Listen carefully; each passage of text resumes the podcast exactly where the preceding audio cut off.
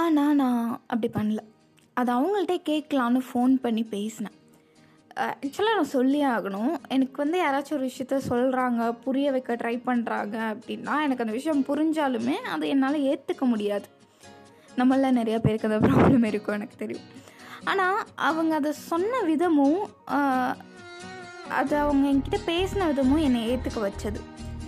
மகிழ் எனக்கு நான் ரொம்பவே பிடிக்கும். எனக்கு உன் கூட டைம் ஸ்பெண்ட் பண்ணணும். உன் கூட நல்ல ஃப்ரெண்டாக இருக்கணும். நான் எதிர்பார்த்த மாதிரியான ஒரு பர்சனாக நீ இருக்க. ஸோ நான் உன் கூட இருக்கணும். அப்படின்னு சொல்லி நான் மகிழ்கிட்ட சொல்லும் போது மகிழ் என்கிட்ட சொன்னது. எனக்கு நீ சொல்கிறதெல்லாம் புரியுது.